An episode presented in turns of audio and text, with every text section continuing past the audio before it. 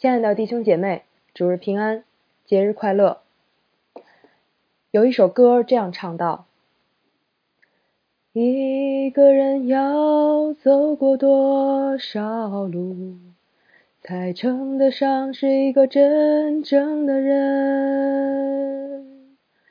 一只白鸽要飞过多少片海洋？才能安眠于沙滩上。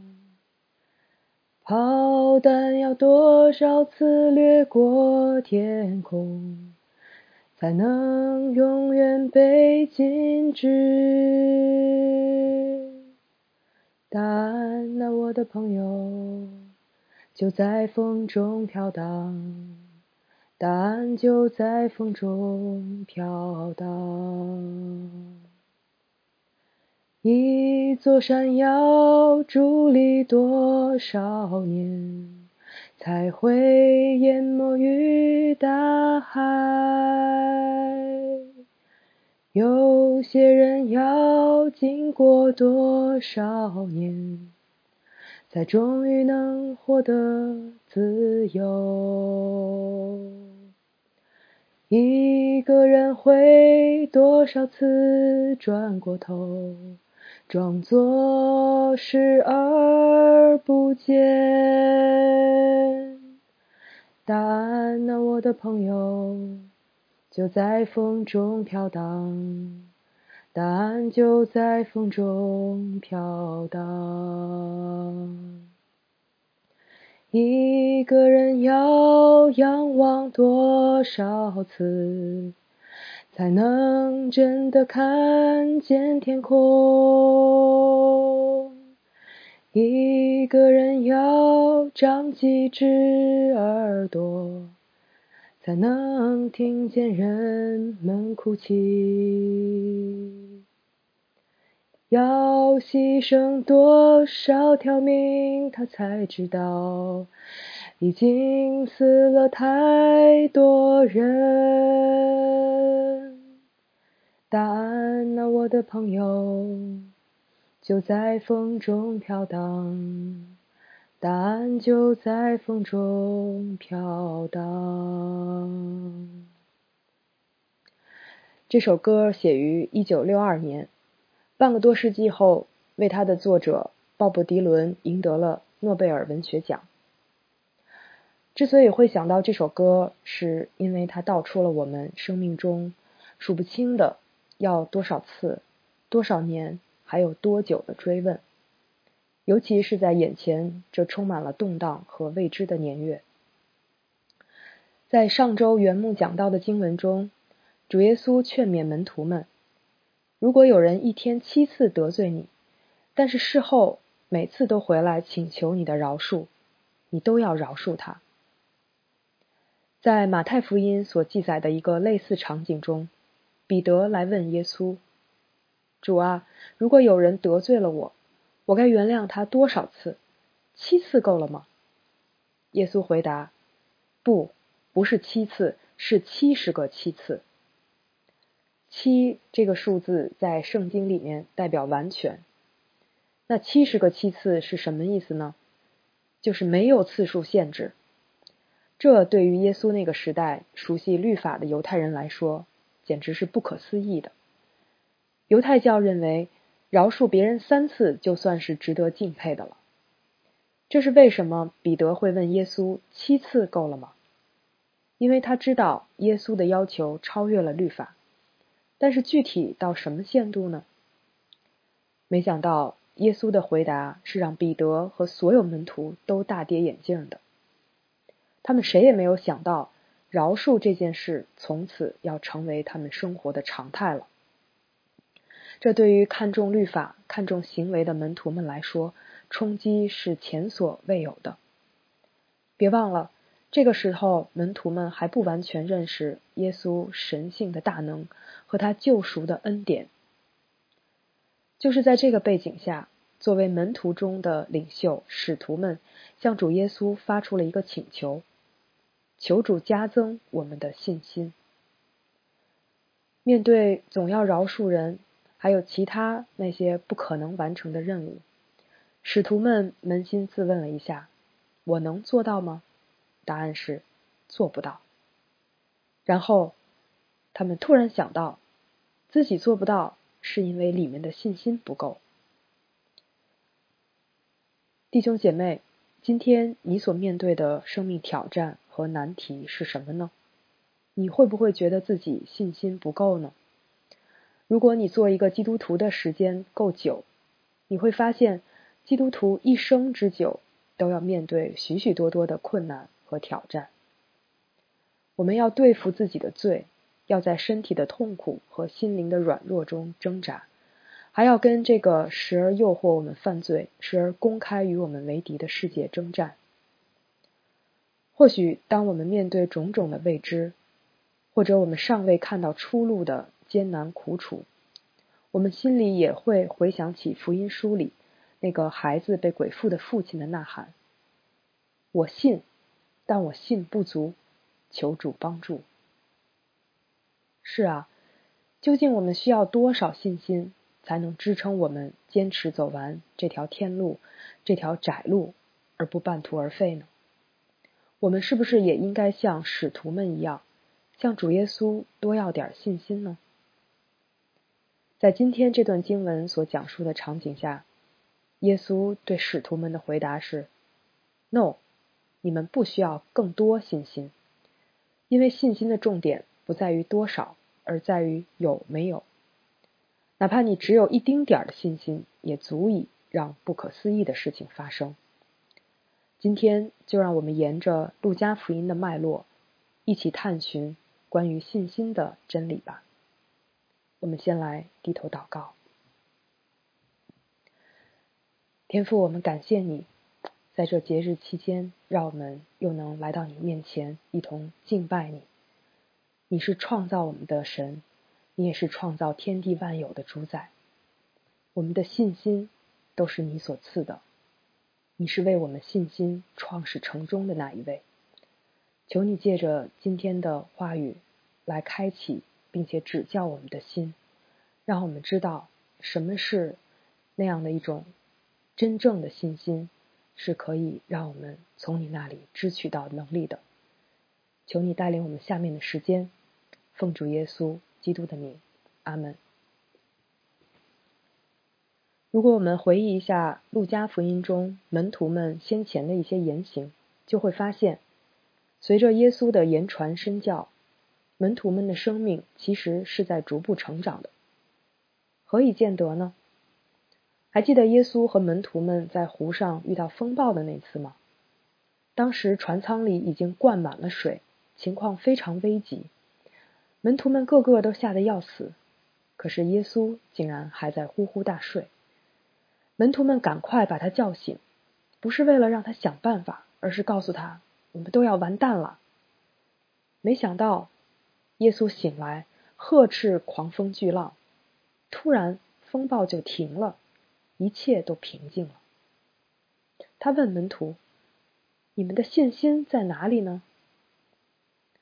后来，耶稣教导门徒们不要忧虑，也不要一直为了自己吃什么喝什么而担心，因为他们的担心和忧虑，反映的是他们没有认识到自己的生命在上帝的眼中有多么宝贵。对此，耶稣说他们是小信的人。当然，你可以说信心的缺乏本质上是没有信心，或者说是没有真信心。但是，我想，耶稣之所以用“小信”这样的字眼，就表示他还是肯定门徒们内心里面那个信靠的倾向和潜质，也乐意鼓励他们做出真正有信心的回应。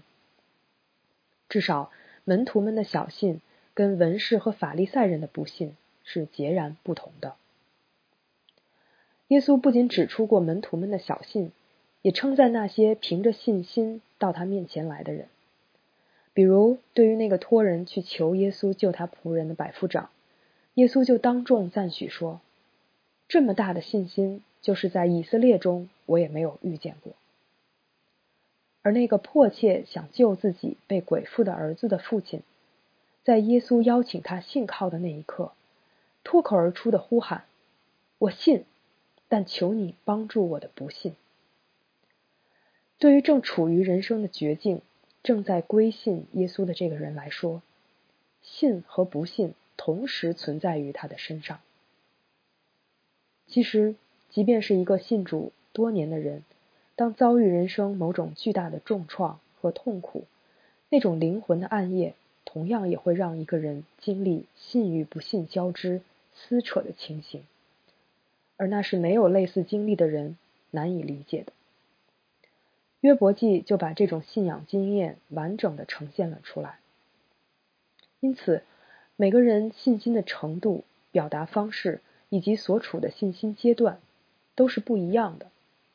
我们在评判别人的信心时，应当格外谨慎，以免跟约伯的朋友犯同样的错误，贸然对处于困苦中的人说出一些论断的话。现在，让我们重新回到使徒们的身上。有了之前的经验教训，这次当使徒们再次面对耶稣的新教导时，他们既没有惊慌，也没有忧虑，更没有抱怨，而是做出了一个在我看来是他们所能做出的最好的回应：求主加增我们的信心。首先，他们接受了耶稣的教导，并且知道要以信心来面对生命的挑战。其次，他们承认自己的信心不足，因为认识到自己需要的是持续不断的信心。最后，他们相信主有能力，所以到主面前来寻求帮助。不论从哪个方面来看，他们这次的回应都是妥妥的，没毛病的。然而，耶稣的回答再次出乎所有人的意料。他说：“你们若有信心，像一粒芥菜种。”就是对这棵桑树说：“你要拔起根来，栽在海里，它也必听从你们。”芥菜种是种子中最小的，像芝麻粒儿那么大。桑树呢，有着庞大的根系，足以支撑这棵树存活六百年。要把这么一棵桑树连根拔起，再栽在海里，根本是不可能的。这幅画面就跟……骆驼穿过针眼儿一样，是一个夸张比喻的说法。耶稣这个比喻是在说，哪怕只有一丁点儿的信心，也能成就甚至让你想都无法想象的奇妙大事。显然，使徒们的信心目前还没有发挥出那么显著的功效。那么，耶稣说这话有几个意思呢？他是在说他们的信心还没有一粒芥菜种大。或者压根儿就没有信心吗？还是他在鼓励门徒们不要担心自己的信心小，只要把有的那一点用出来就足够了呢？我想二者都有。不要忘了，这些使徒们是怎样的人呢？他们为了跟随耶稣，付上了代价没有？有啊，不管是雅各、约翰，还是彼得、利位。他们都是撇下所有来跟从耶稣的，他们也认信耶稣为上帝所设立的基督。即便是在耶稣告诉他们自己将受难复活之后，他们也没有离开，并且一起面对了那些反对耶稣之人的敌意。尽管如此，他们的信心依然不完全。因为他们对上帝的认识还存在偏差，所以说他们的信心混合着相信与小信，甚至还有不信。其实今天的我们也是一样的。去年是我信主第十七年，这个数字没什么特别，只是我刚好在这一年中特别深的体会到自己信心的软弱。我发现认真的信了那么多年。很多事情跟我想的不一样，神跟我想的不一样，以至于在某些点上，甚至会觉得有点信不下去了。这种信心的冷淡，不是对神抱怨，而是疏远，因为关系出了问题，表现是缺少热切的祷告了，就有一种你干你的，我干我的，咱俩各干各的。天主教的灵修作家史加约翰在他的著作《心灵的黑夜》中，将这种状态称为“神哭”。一方面，我们这时候需要醒察自己的生命；另一方面，我们在人生中面对一些新的挑战和艰难的境遇时，需要与神摔跤，直到我们跟他的关系重新修好，信心也被再次拉伸到一个与之相适应的更深的地步。在我信心很软弱的那些时候。我常常会想到一个一个具体的弟兄姐妹，想到每个人信心的表达，然后深深的被弟兄姐妹的忠信和委身感动。如果你和我一样，也在信心上面对一些挣扎，我邀请你和我一起留意聆听耶稣关于信心的教导，也从圣经中寻找关于信心的蛛丝马迹。使徒们比起之前的进步在于，他们现在明白了信心的重要性，并且渴望更多得着信心。然而，耶稣却把他们的关注点从信心的量转到了信心的能力上。使徒们可能心里想：既然信心是那个既能使人病得医治、鬼被赶出、罪得赦免。又能使我们免于恐惧和忧虑，活出耶稣教导的法宝，那么当然是多多益善了。耶稣却纠正他们这样的看法，说：信心要发挥功效，并不是像你们想象的那样靠量大、个儿大，而是小小小小的一点点信心，就足以能发挥出巨大的效力了。那么，使徒们对信心的认识是在哪里产生了偏差呢？首先，所谓信心的能力，并不是信心本身发出的，而是上帝的能力借着信心发挥出来的。使徒们求更多的信心，其实是把信心放在了信心上。如果我有更多信心，我就能做成原本我所做不到的事。这么一来，信心就有可能降格成了一种为我所用的工具。但是耶稣口中所说的那种芥菜种般的信心呢？它本身很小，但它是对准那一位创造宇宙万有、伟大而又奇妙的上帝的。既然是他创造了宇宙万有，那他把桑树连根拔起，再栽到海里。又有什么不可能的呢？当那个儿子被鬼附的父亲迫切的恳求耶稣救他的儿子时，耶稣则邀请他来信靠上帝，而不是只寻求这一次的帮助。就对他说：“你若能信，在信的人凡事都能。”耶稣说这话是因为相信的人比别人有什么特别吗？不是，而是所信的那一位大有能力。信心带来的果效很神奇，但它不过是我们从上帝那里支去他的能力的管道。如果把它当做所倚靠的对象，那就是本末倒置了。其次，信心是借着相信本身，或者说在我们运用信心的过程中增长的。就好比一个人说：“我想让自己的身体变得更强健。”那么这个人就应该去锻炼身体，而不是说求主加增我的强健。同样的，信心也是借着我们对神真实的信靠，然后切实的看见神在我们身上做成的工作，来加增我们对神的信心。如果这么说还有些抽象的话。下面就让我们简单回顾一下《路加福音》中那些得到过耶稣肯定的信心范例。透过他们每个人不同的信心表达，我们可以更深的理解能带出能力的信心的特质。前面我们已经提到过那个要救他仆人的百夫长，他都没有跟耶稣见上面，耶稣却稀奇且称赞他的信心。他的信心体现在他托几位朋友向耶稣传的话。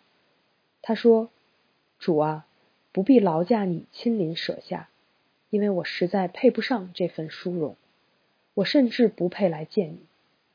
你只要在你那里说一句话，我的仆人就会痊愈。我知道你有这个权柄，因为上面有管辖我的长官，下面有受我管辖的部下。我只要说去，我的部下就去；说来，他们就来。”我吩咐奴仆去办这事，他们就会照办。百夫长之所以让耶稣都感到惊讶，在于他对耶稣身份认识的深刻程度。这跟他在军队中任职、对权柄的体会深刻有关。当他听说了耶稣的事迹后，当即明白耶稣作为弥赛亚所拥有的位分和权柄。就以与耶稣身份相称的方式，在主面前谦卑自己，以此来尊荣耶稣。他对耶稣的能力也笃信不疑，坚信只要耶稣说一句话，就能医好他的仆人。表现出类似信心的，还有患了十二年血漏的妇人。当他遇到耶稣，坚信。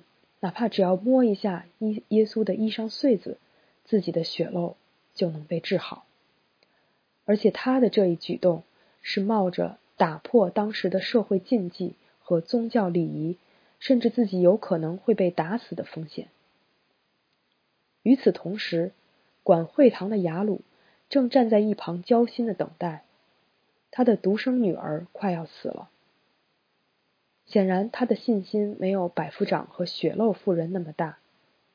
然而，耶稣还是容让他处于一个让他的心灵心灵更崩溃、更绝望的境地，甚至亲耳听到人说他的女儿死了，好让他再无指望，唯有全然倚靠上帝。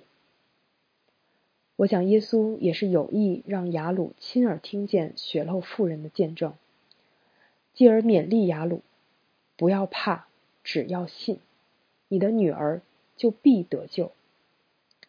耶稣不仅是要让雅鲁女儿肉体的生命得救，更是要让雅鲁的灵魂得救。最后一个是耶稣在法利赛人家里做客时遇到的有罪的女人。这个女人知道上帝以耶稣的身份临在，就抓住机会。以极大的勇气，在众目睽睽之下，全情倾注的，以他的香膏、眼泪、肢体动作，来向耶稣表达他最深挚的感谢和敬拜。这个女人一定在此之前已经先经历了耶稣的恩典。虽然耶稣以这个女人的爱来教导法利赛人西门关于恩免的道理。但是最后，他对那女人说的是：“你的信救了你，平平安安的回去吧。”这表明，那女人爱和敬拜的行动是由她对耶稣的信心生发出来的。透过今天的经文和路加福音中这三个人的信心范例，我们可以总结一下，能够带出能力的真信心。具有什么样的特质？我自己总结了以下这几个要素：第一，真信心是跟耶稣建立关系，是全然依靠他的能力和权柄，是把全然的全部的指望放在他身上。对于今天的基督徒来说，我们需要借着祷告来亲近他。第二。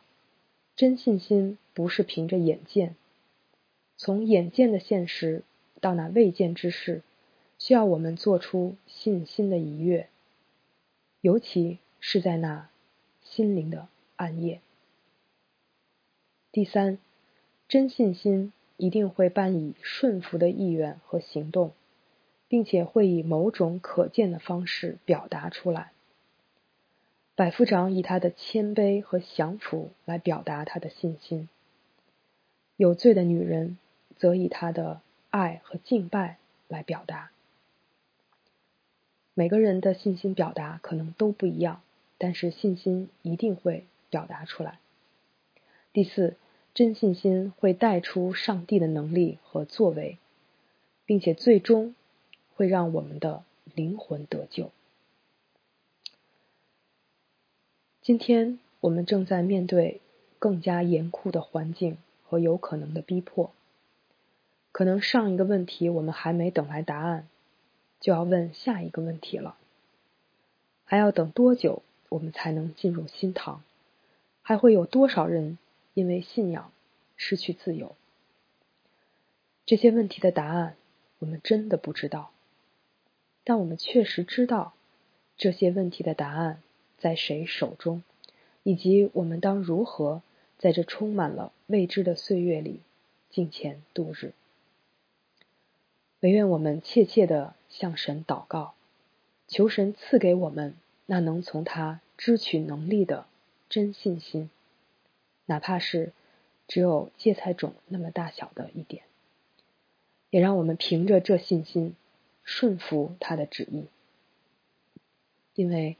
凡从神生的，就胜过世界；使我们胜了世界的，就是我们的信心。我们低头来祷告，